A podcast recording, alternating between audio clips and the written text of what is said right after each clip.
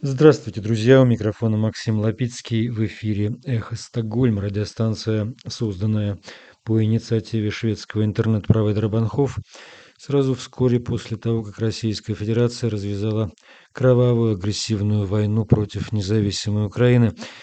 Сегодня 17 октября 2022 года, 236 день этой войны. В программе дискуссионная статья Андерса Ослунда, шведского экономиста и либерального эксперта в газете «Свенска Дагбладет». Андерс Ослунд утверждает, что Украине нужно передать замороженные российские валютные резервы как можно скорее, чтобы решить экономические проблемы страны и не допустить разрушительной гиперинфляции. Оружие, оружие и оружие и значительно в больших товарных количествах нужно Украине на новом этапе российско-украинской войны. Это одна из главных сентенций сегодняшнего стрима Алексея Арестовича с Марком Фейгином. Украина немножко расслабилась. У нас было после ну... успеха Харьковской операции, мы, у нас в коллективном бессознательном возникло такое ощущение, что ну, там война где-то далеко. То есть у нас невольно заключился такой негласный свой общественный договор, что где-то воюет армия и добровольцы, а остальные могут как бы, в кафе посидеть. Но оказалось, что оно немного не так что в каком-то смысле вторая фаза войны. Противник нашел способы приема и ведения боевых действий, которые для нас представляют значительную проблему сейчас и в перспективе. Нас насыщают войска мобилизованными, которые как, хоть так стреляют, но все равно же стреляют, все равно же войска. И мы залазим в вторую, вторую фазу, которая будет отнюдь непростой. Вторая в большом смысле. Большая фаза войны. Потому что внутри первой было много, много там, вторых, третьих, четвертых фаз. Она будет непростой. Это вторая. Она уже непростая. И от нас потребуется снова мобилизация и психологическая, и моральная, и политическая, работа с партнерами, и войсковая мобилизация, в смысле, и все, кто помогает армии, волонтеры там, и так далее. И вполне возможно, что когда-нибудь впереди нас ждет или продолжится мобилизация личного состава, потому что потихоньку у нас все равно идет мобилизация.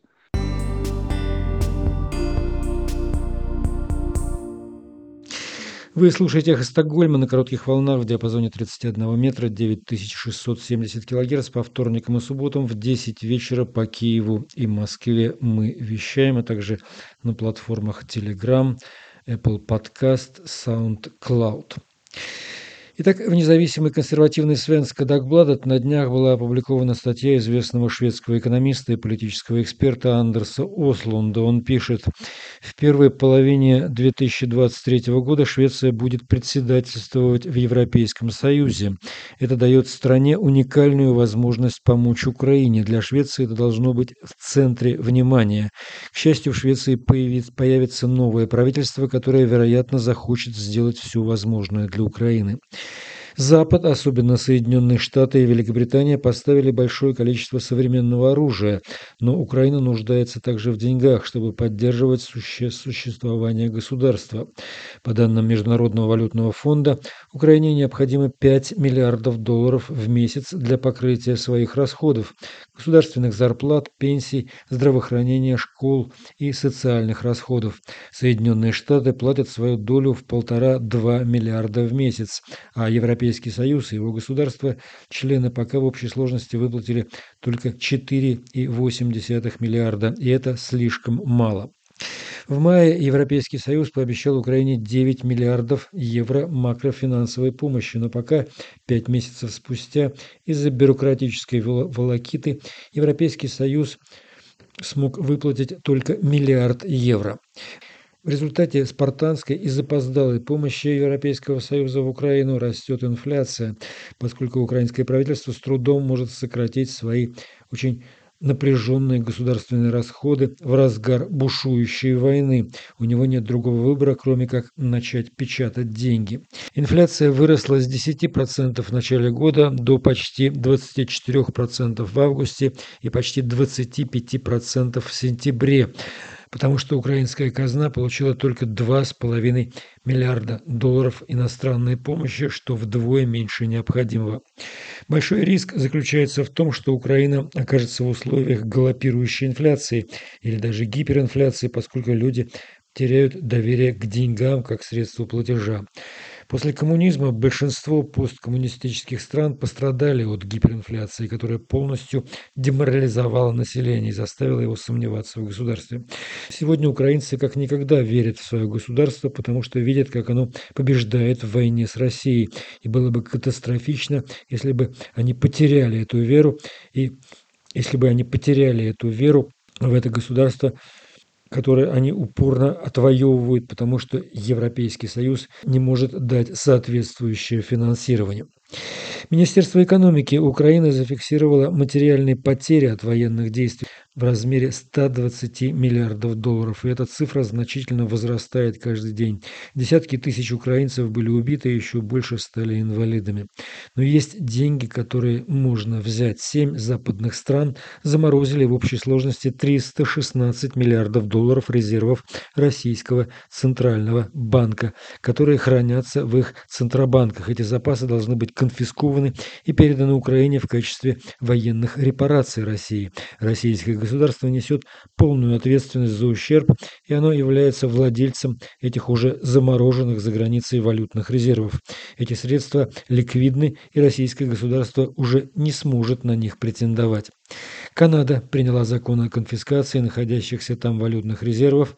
Другие страны с российскими резервами должны сделать то же самое. Это Германия, Франция, США, Великобритания, Япония и Австрия. ЕС должны продвигать этот вопрос. Единственное, что мешает, кажется, чистая инерция, пишет Андерс Ослунд. В июне председатель Еврокомиссии Урсула фон дер Ляйен заявила, что Украина является кандидатом на членство в ЕС. Теперь важно, чтобы Европейский Союз также начал настоящие переговоры о членстве в ЕС, которые балканские страны ждали годами. Швеция может и должна добиться, чтобы Европейский Союз начал эти переговоры, которые не должны длиться более трех или четырех лет. Помните, что Украина ведет не только свою войну, но и войну всего западного мира, экзистенциальную против путинского варварства. Украинцы воюют не только за Украину, но и за нас всех, пишет Андерс Ослунд в газете «Свенска Дагбладет». Вы слушаете «Эхо Стокгольма» и сейчас обещанный стрим правозащитника и юриста Марка Фейгина советником президента Украины Алексеем Арестовичем.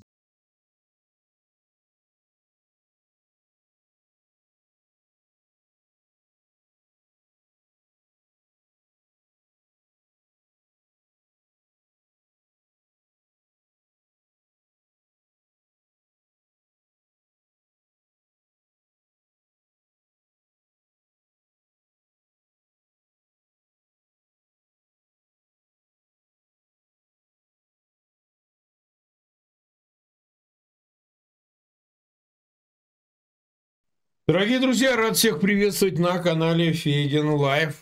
Сегодня понедельник, 17 октября, время 22 часа 1 минута, и мы начинаем очередной стрим, день 236 с Алексеем Арестовичем. Алексей Арестович, здравствуйте. Здравствуйте, Марк Батькович.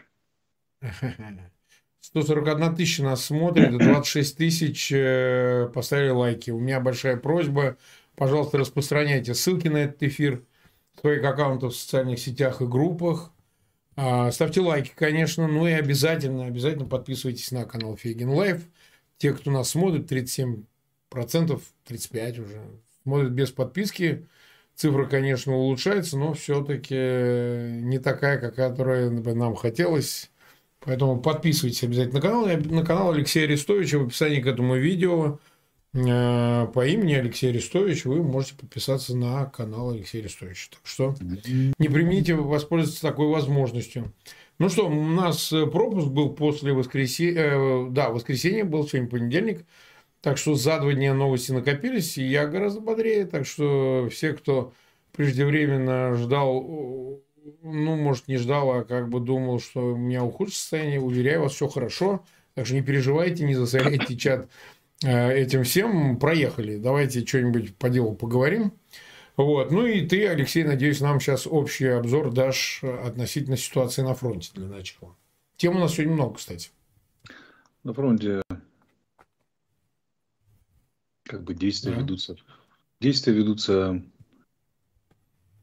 в тех же направлениях, теми же сторонами, с, с тем же успехом.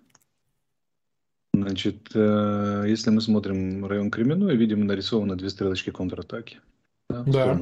Лимана. Успеха не имели.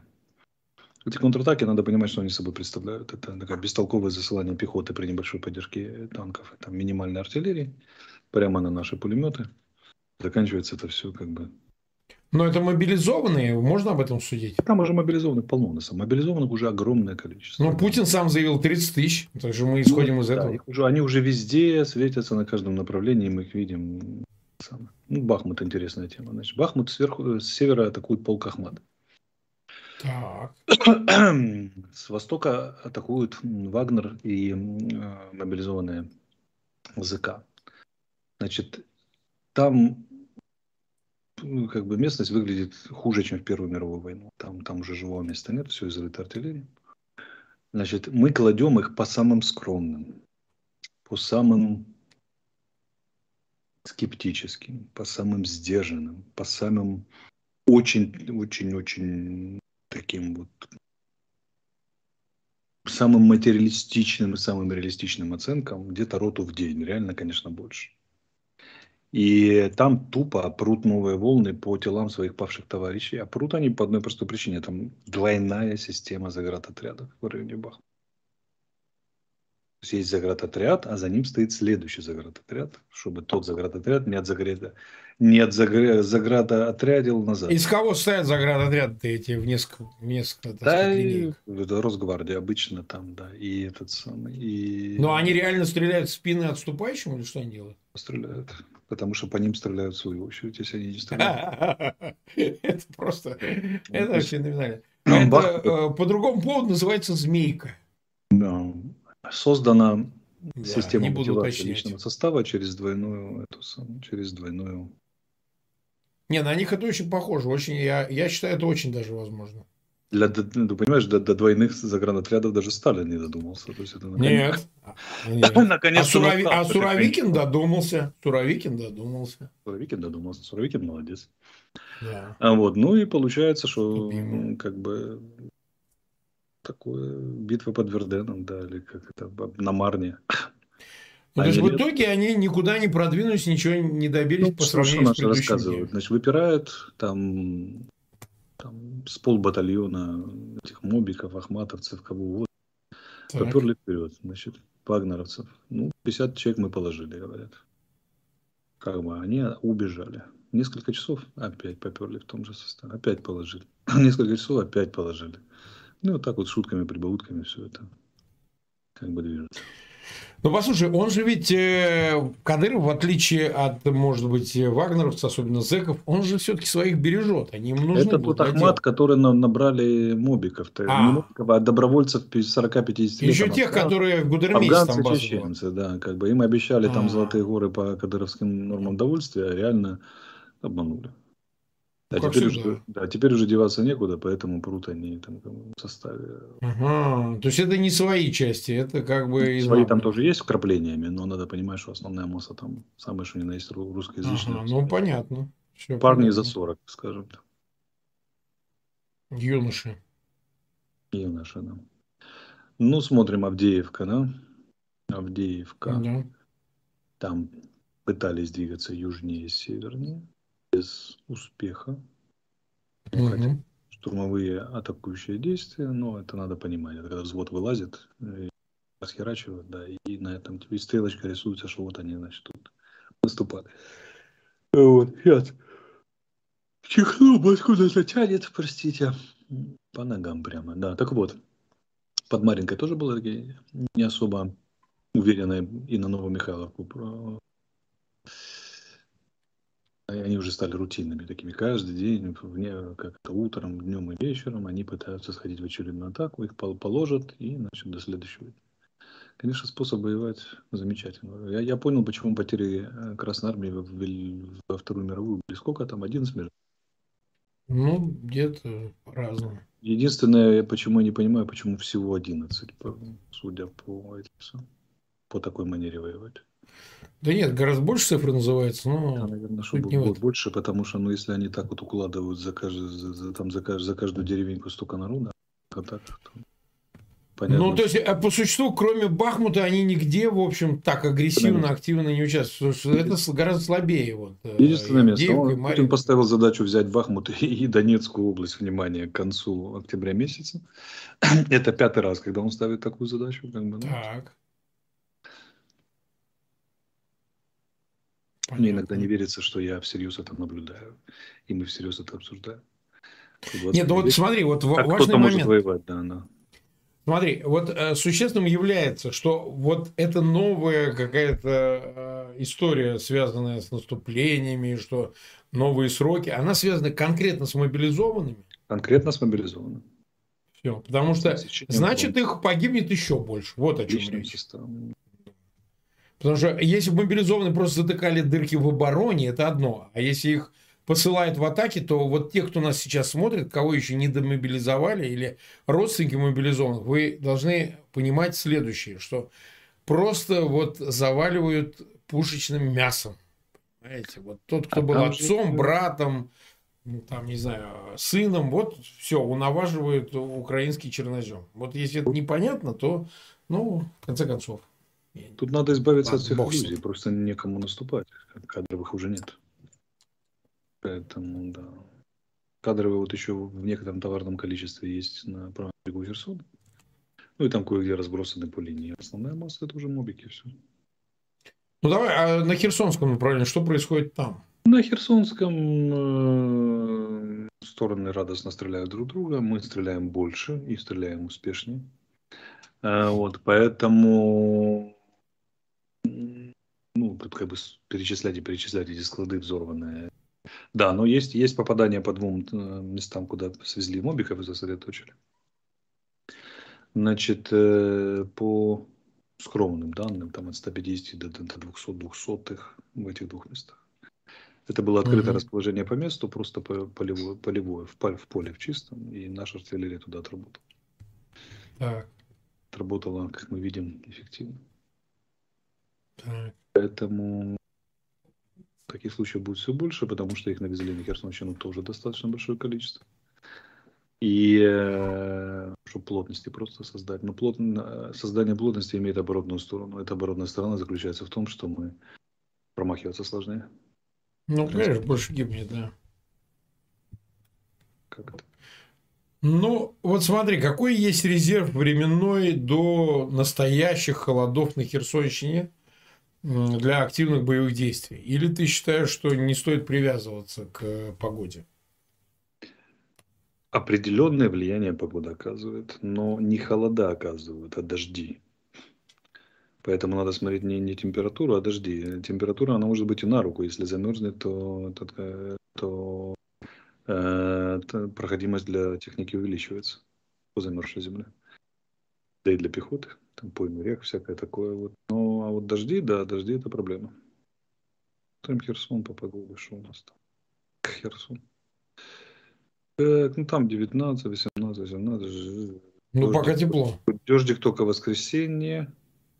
Поэтому дальше опять дожди. Ну, ну, те, кто смотрел долго, я сейчас не помню, говорят, неделя две еще есть. Погода без дождя. Угу. Две недели.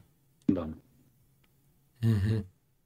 Вот стороны Сейчас копят силы с обеих сторон. Идет гонка, кто быстрее, кто быстрее накопит.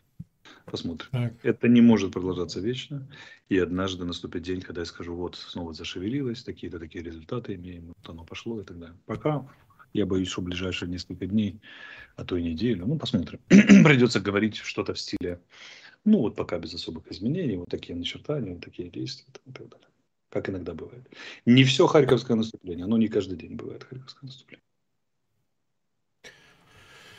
Так, нас смотрит 407 тысяч, больше 110 тысяч поставили лайки. Я благодарю всех, кто в этот понедельник э, все-таки с нами. И, разумеется, призываю ссылки на этот эфир размещать в своих аккаунтах в социальных сетях. Если кто из России смотрит по мессенджерам, посылайте. Это модная штука. Мне вот на почту приходит большое количество сообщений, почту канала присылают аудиозаписи, видеозаписи, мобилизованных родственники, друзья – вот вы им посылайте записи, посылайте ссылки на наши эфиры, может быть, даст Бог, посмотрят. Вот смотри, сегодня а, очередной раз, но уже сейчас с упором на дроны, иранские дроны, была атака на территорию Украины, и в Киев вот прилетело, погибли люди, там беременная женщина, ну, в общем, все как Путин любит. Он в этот момент, как я уже говорил, такое ощущение кончает в сапог. Отчасти, что он перебил еще какое-то количество мирных граждан. Ну, бог с ним.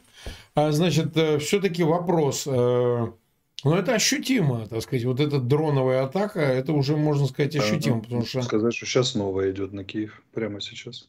Прямо сейчас. И да. это дроны или что это? Или это ракеты? Дроны, которые запускаются, запускаются с Крыма третий раз сегодня с юга атакуют. Слушай, ну они далеко пролетают, это из Крыма. Дальность тысяча километров, а по некоторым данным и больше.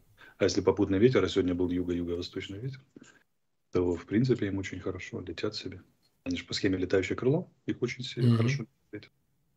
Ну, перед этим была вторая волна за сегодня, их сбили всех вообще, все, которые летят. Ну, всех. Mm-hmm. Те 16. Да, поэтому надеемся, что и третью собьют. Но в этой всей истории вообще по предварительным, подчеркиваю, данным по предварительным, сегодня было, сейчас скажу, значит, было 62 дрона, из них по предварительным 36 сбили, но это по всей Украине. Угу. Из них по так. Киеву в первой волне было 28, 5 пролетели, остальные сбили. А во второй волне сбили вообще все. Сейчас, сейчас идет 8, по-моему. Посмотрим, сколько собьют. Ну, 8 легче сбивать.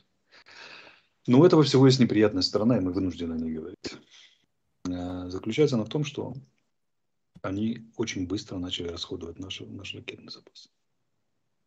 Что запас какой? Наш ракетный запас. Ракетный запас. Да. Потому и... что надо сбивать дроны. Да, потому что надо сбивать дроны. И их задача, ну, 68 штук за, за сутки.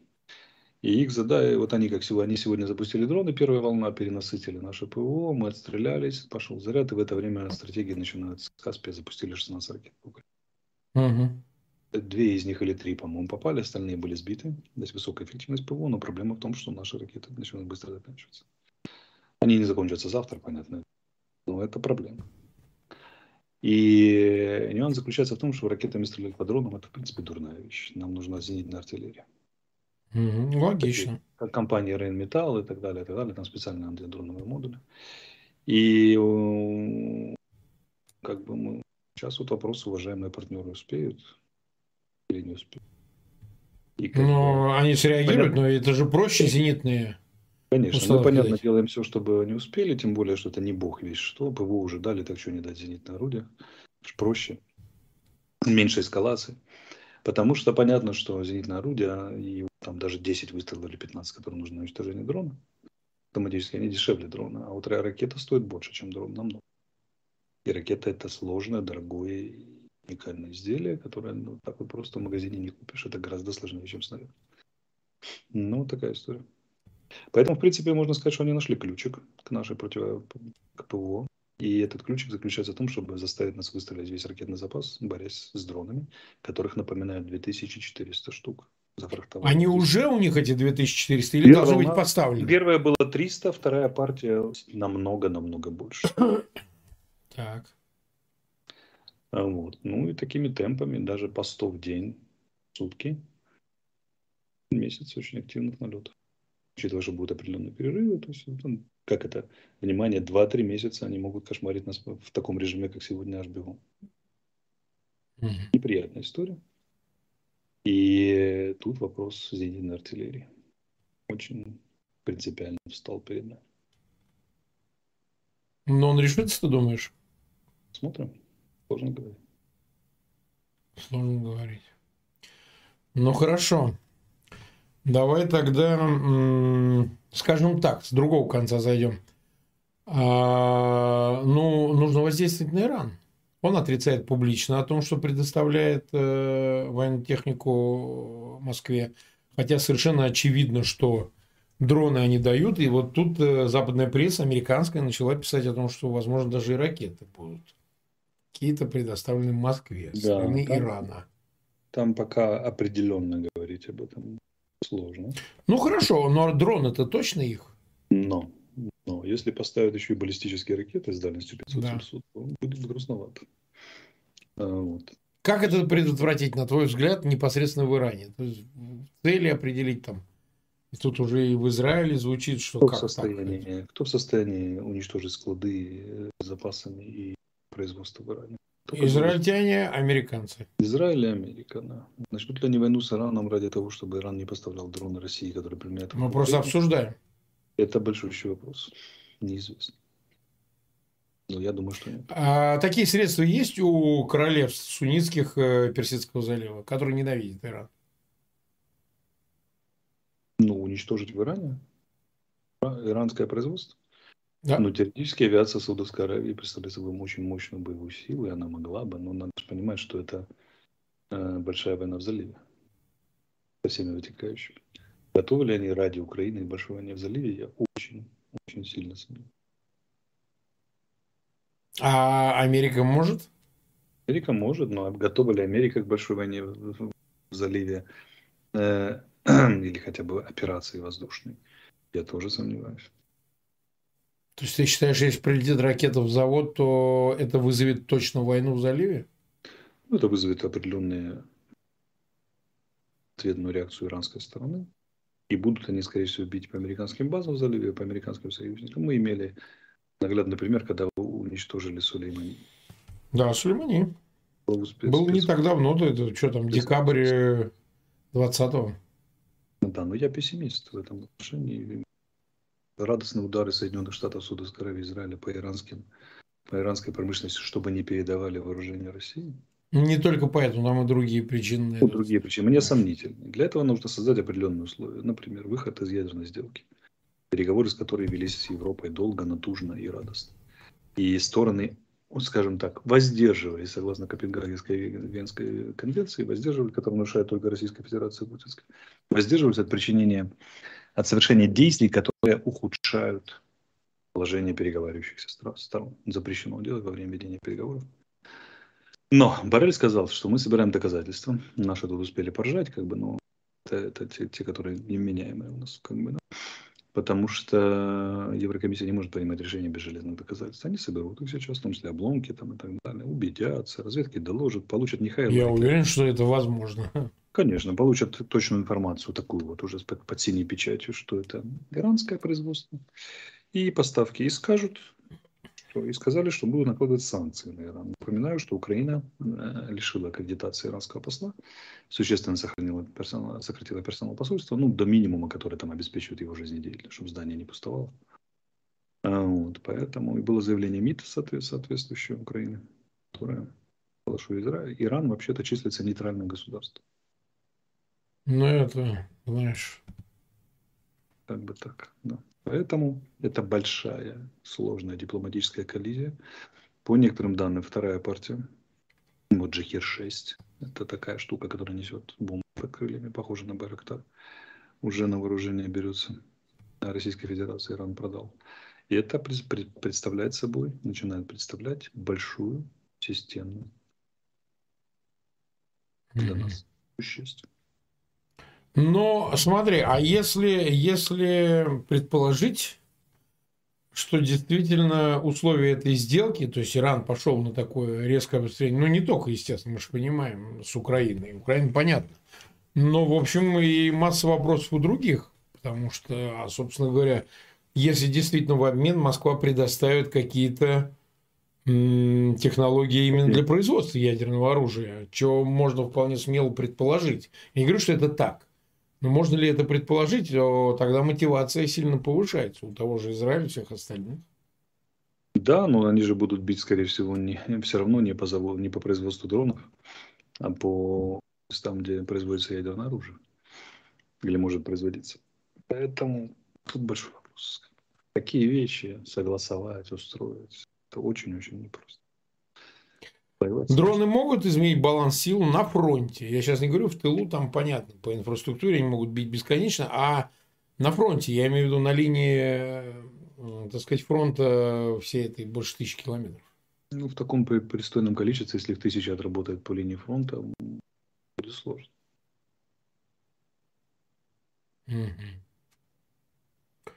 Понятно. С этим разобрались. Во всяком случае, Украина, это... Украина немножко расслабилась. У нас было после успеха Харьковской операции мы, у нас в коллективном бессознательном возникло такое ощущение, что ну, там война где-то далеко. То есть у нас невольно заключился такой негласный свой общественный договор, что где-то воюет армия и добровольцы, а остальные могут как бы, в кафе посидеть. Но оказалось, что оно, оно немного не так. Что в каком-то смысле вторая фаза войны. Противник нашел способы приема и ведения боевых действий, которые для нас представляют значительную проблему сейчас, и в перспективе. Нас насыщает войска мобилизованными, которые как, хоть так стреляют, но все равно же стреляют, все равно же войска. И мы залазим в вторую, вторую фазу, которая будет отнюдь непростой. Вторая в большом смысле. Большая фаза войны. Потому что внутри первой было много, много там, вторых, третьих, четвертых фаз. Она будет непростой. Это вторая. Она уже непростая. И от нас потребуется снова мобилизация и психологическая, и моральная, и политическая, работа с партнерами, и войсковая мобилизация, в смысле, и все, кто помогает армии, волонтеры там, и так далее. И вполне возможно, что когда-нибудь впереди нас ждет или продолжится мобилизация личного состава, потому что потихоньку у нас все равно идет мобилизация. Там забирают, там еще, еще, еще. К этому нужно быть готовым. Это, кстати, к разговору о том, выпускают людей или не выпускают из страны. Сюда приедет миллион российских мобилизованных, друзья. Позволю себе напомнить, что и нам понадобится мобилизация. Угу. Так что, увы ах, увы, как это, страшную весть я принес в твой дом надежды. Доведите. Ну, драматизм этой ситуации очевиден. Другой вопрос, что, видишь ли, а, западные союзники ведь могут эту проблему, ну, скажем, купировать, если будет предоставлено все то, о чем мы сказали. И предоставлено быстро противодроновые эти зенитные установки, да много чего еще, там электронные. Yes. А, а почему бы им этого не сделать? Объясни, пожалуйста. Пока они действуют не экстраординарно, а план. Планово.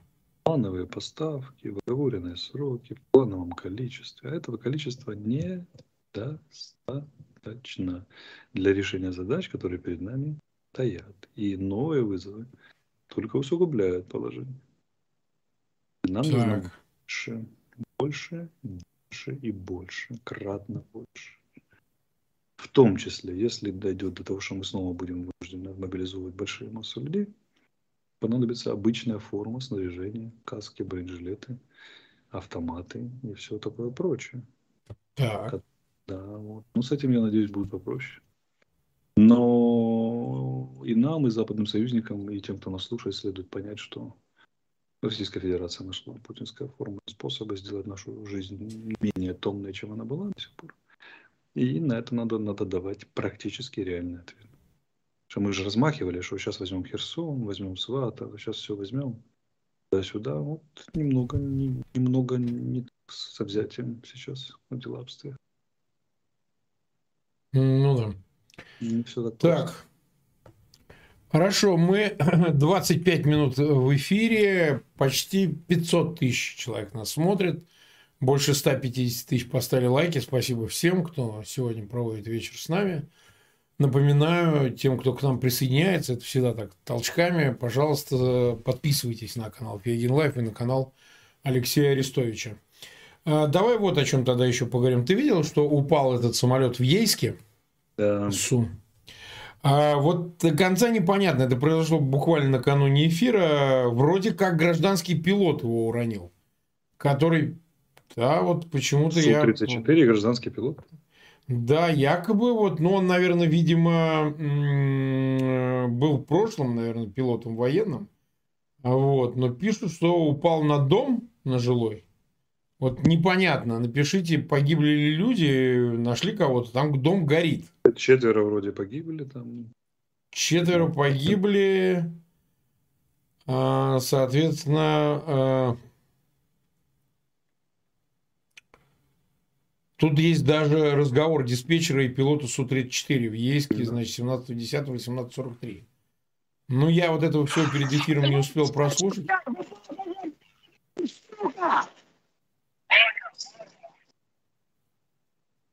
Не понял, что нахуй? Прекрасный диалог, впечатляющий прекрасный диалог.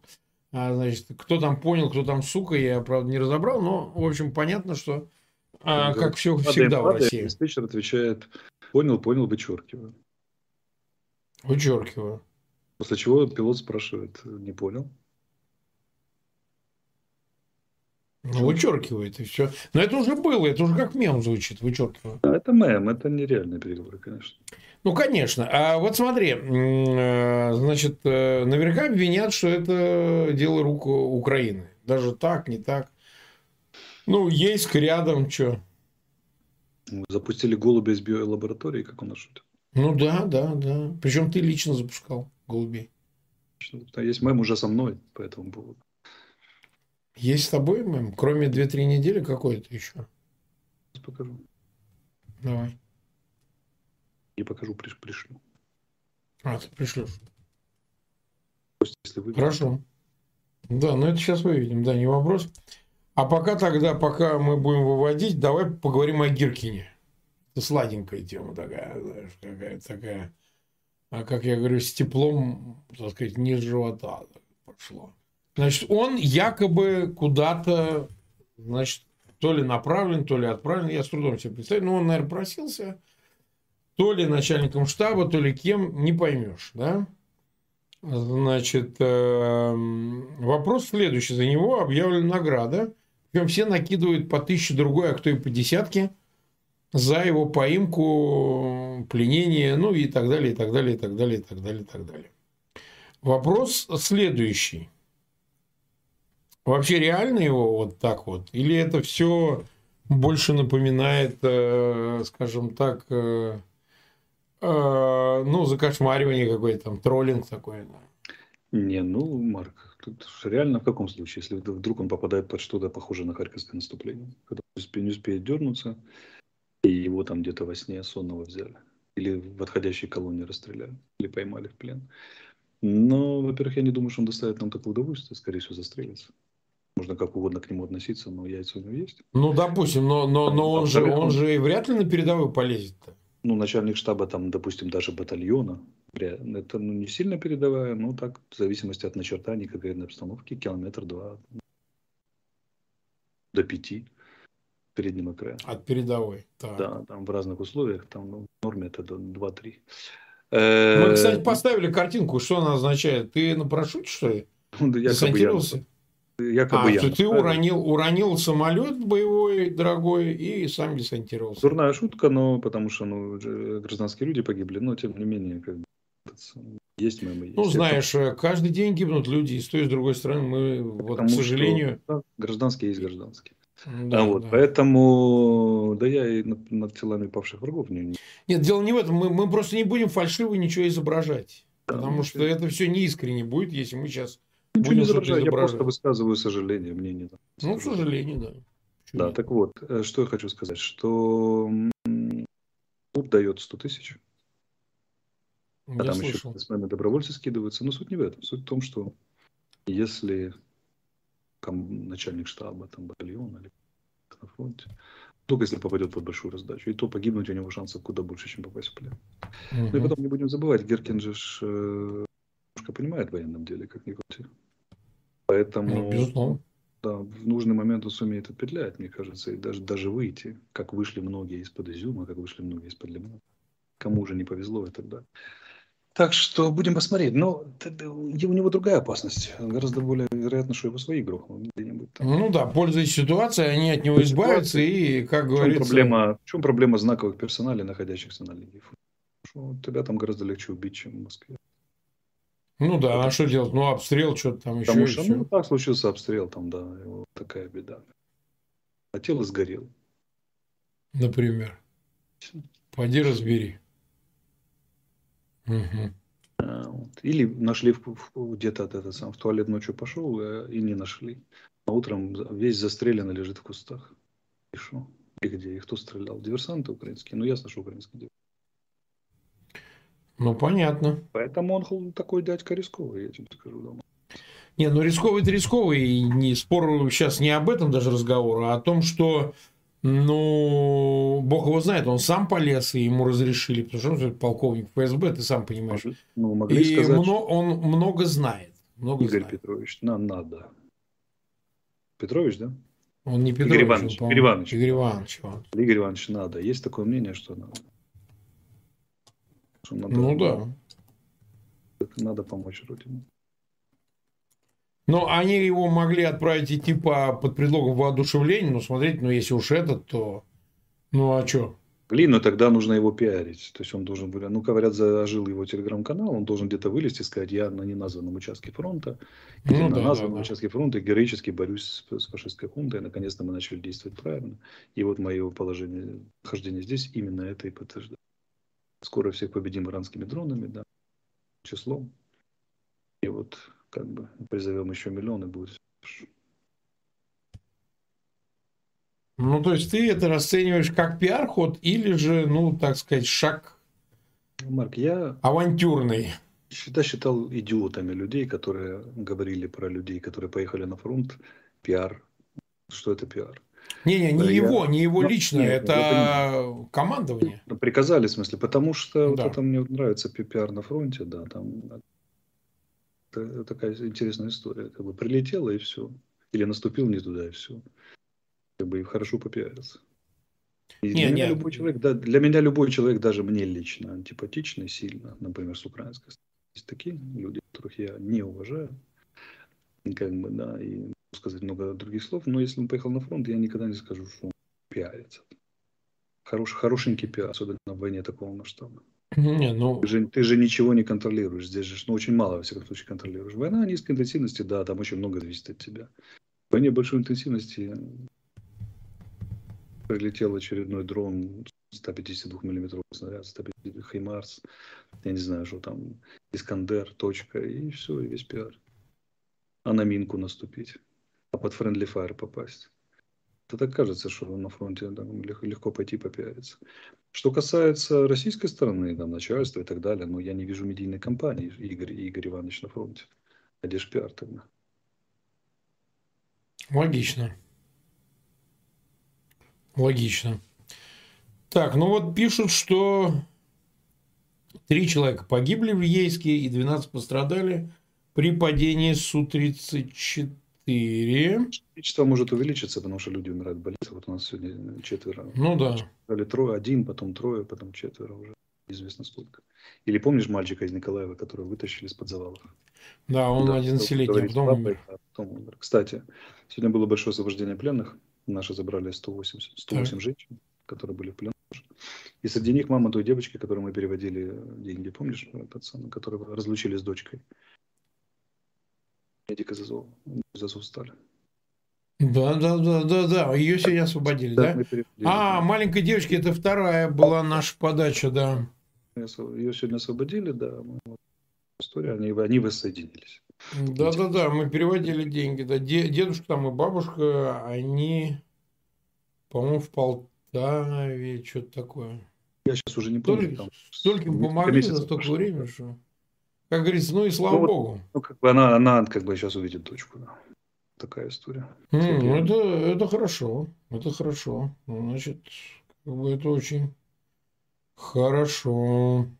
Да, действительно пишут, что вот 110 российских граждан, среди которых 72 моряка. Каких моряка?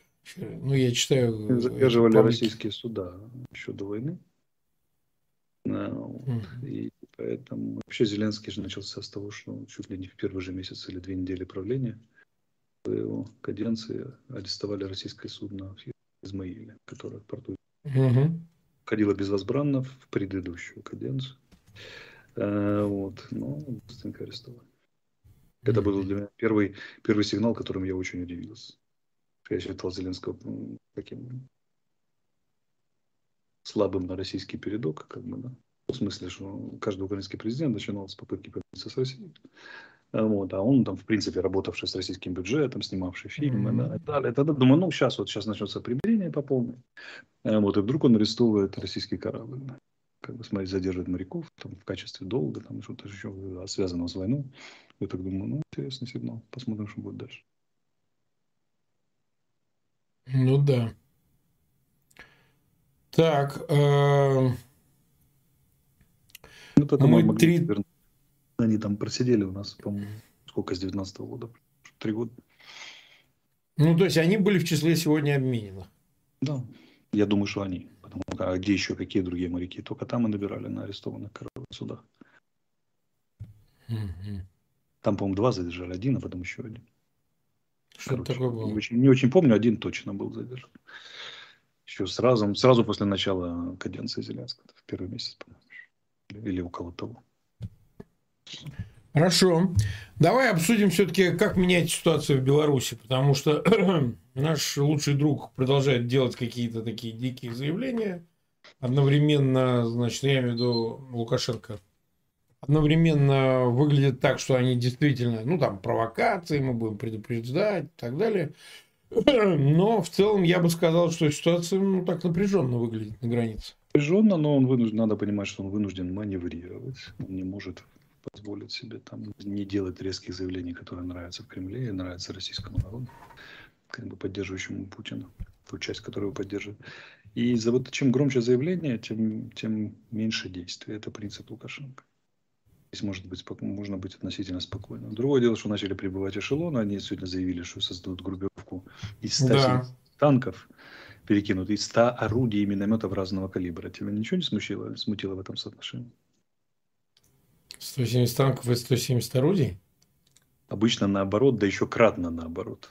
Потому что основа советской модели и российской – это артиллерийское превосходство. И на группировку 100 танков, ну, на орудий 300, наверное, 250 где-то должно быть. Такую группировочку. Я тебя умоляю, это может быть это. Серьезно? Вообще ничего нет. Шел на лед. Да, так вот этот сам. Ну вот если даже так оно будет, то вопрос, а что это они нарушили соотношение? Наверное, не танков, а боевых бронированных машин и танков. Так, скорее всего. Ну ладно, не суть в этом. Суть в том, что они создают эту группировку, и я говорил и снова повторю, что на при определенных условиях, ни сегодня, ни завтра, ни, ни через 2-3 недели, ни скоро, они могут создать, они будут создавать эту группировку, и она будет угрожать Киеву. А при определенных условиях они могут бросить ее в бой. Она не будет подготовлена, она не решит задачи по захвату столицы. Мы ее уничтожим, но проблема на нам составит. Поэтому это тоже не... не ну, сценарий... ты считаешь, они, они все-таки дернутся, они все-таки что-то пошлют? Ну, 50 на 50. Либо дернутся, либо нет. Мы же посмотрим, не знаю. С, если бы я был Путиным, я бы дернулся, потому что это в его духе, в его логике. Посмотрим. Ну да, же... а какой смысл передислоцировать туда, да, если пока они накопятся, это ж хороший кус, это хороший конец ноября, скорее всего. Там вот середина ноября. И готовы там начало декабря. Ну, то есть, вот. прям в зиму пойдут. Ну, а хули, как говорится. А ну, хули, они на Новый год э, в Грозный въезжали. Да, ему важно, чтобы вот оно, оно они поперли, да, и было хорошо. Угу. То есть трупов будет больше. Явно. Да. Так, ну мы практически 40 минут в эфире, 523 тысячи нас смотрят, больше 170 тысяч поставили лайки. Последний буквально вопрос. Э, ну, ты считаешь, что вот все, что предшествует, вообще, что будет означать э, там завывание про мирные переговоры и все остальное, с учетом, что приближается такие саммит двадцатки в, на Бали? И, соответственно, Если какая перспектива? В такой рамке, то видно, что он к этому саммиту хочет создать максимально выгодные условия для себя. А какие они выгодные? С ним никто разговаривать не будет, если он дальше ну, такие почему? максимально, максимально просаженная инфраструктура в Украине. Украина без света, без газа, без ничего. Так. Значит, максимально просаженные газовые поставки в Европу. Проблемы с экономикой. Европейская остановка целых производств.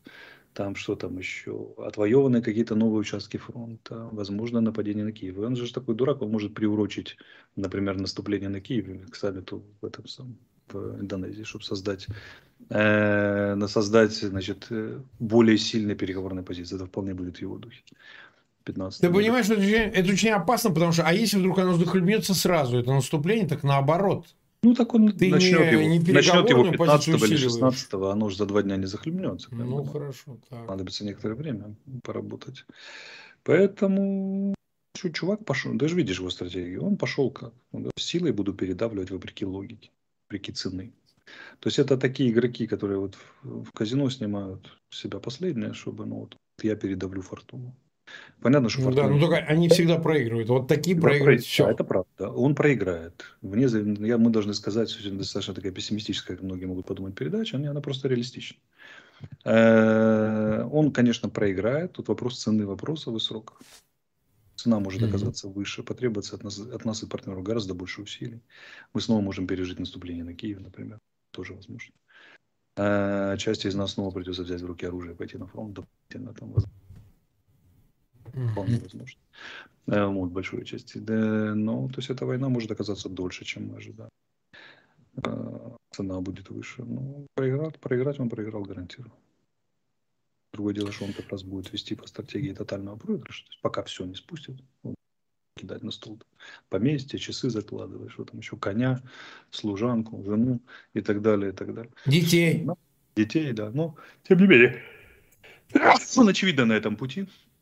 А, вот, посмотрим, как бы, как, это, как он пройдет этот извилистый путь. Как говорил Мао Цзэдун, наш путь извилист, но перспективы светлые. Кстати, от э, поражения к поражению, к полной окончательной Си... победе, он говорил. Да, выступление, выступление Си, Си Цзиньпиня, так. где четко было сказано, нам нужен биполярный мир.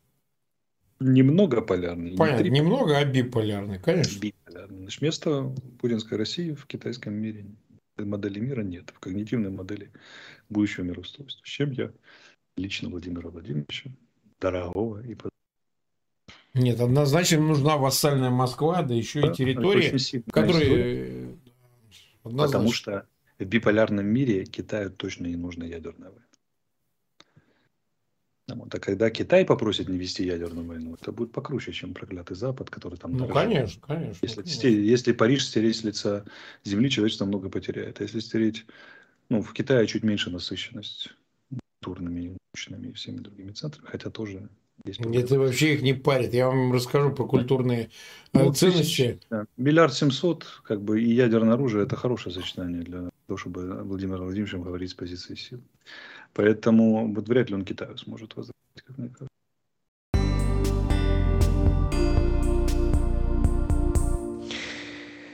Вот такой не очень веселый стрим сегодня Марка Фейгина с Алексеем Арестовичем. На этот раз мы скажем, что в Швеции, увы, тоже не по обстановке, а планово продолжают подходить к вопросу передачи оружия в Украину. По-прежнему ждут результатов работы назначенной комиссии. Они должны быть готовы 25 октября.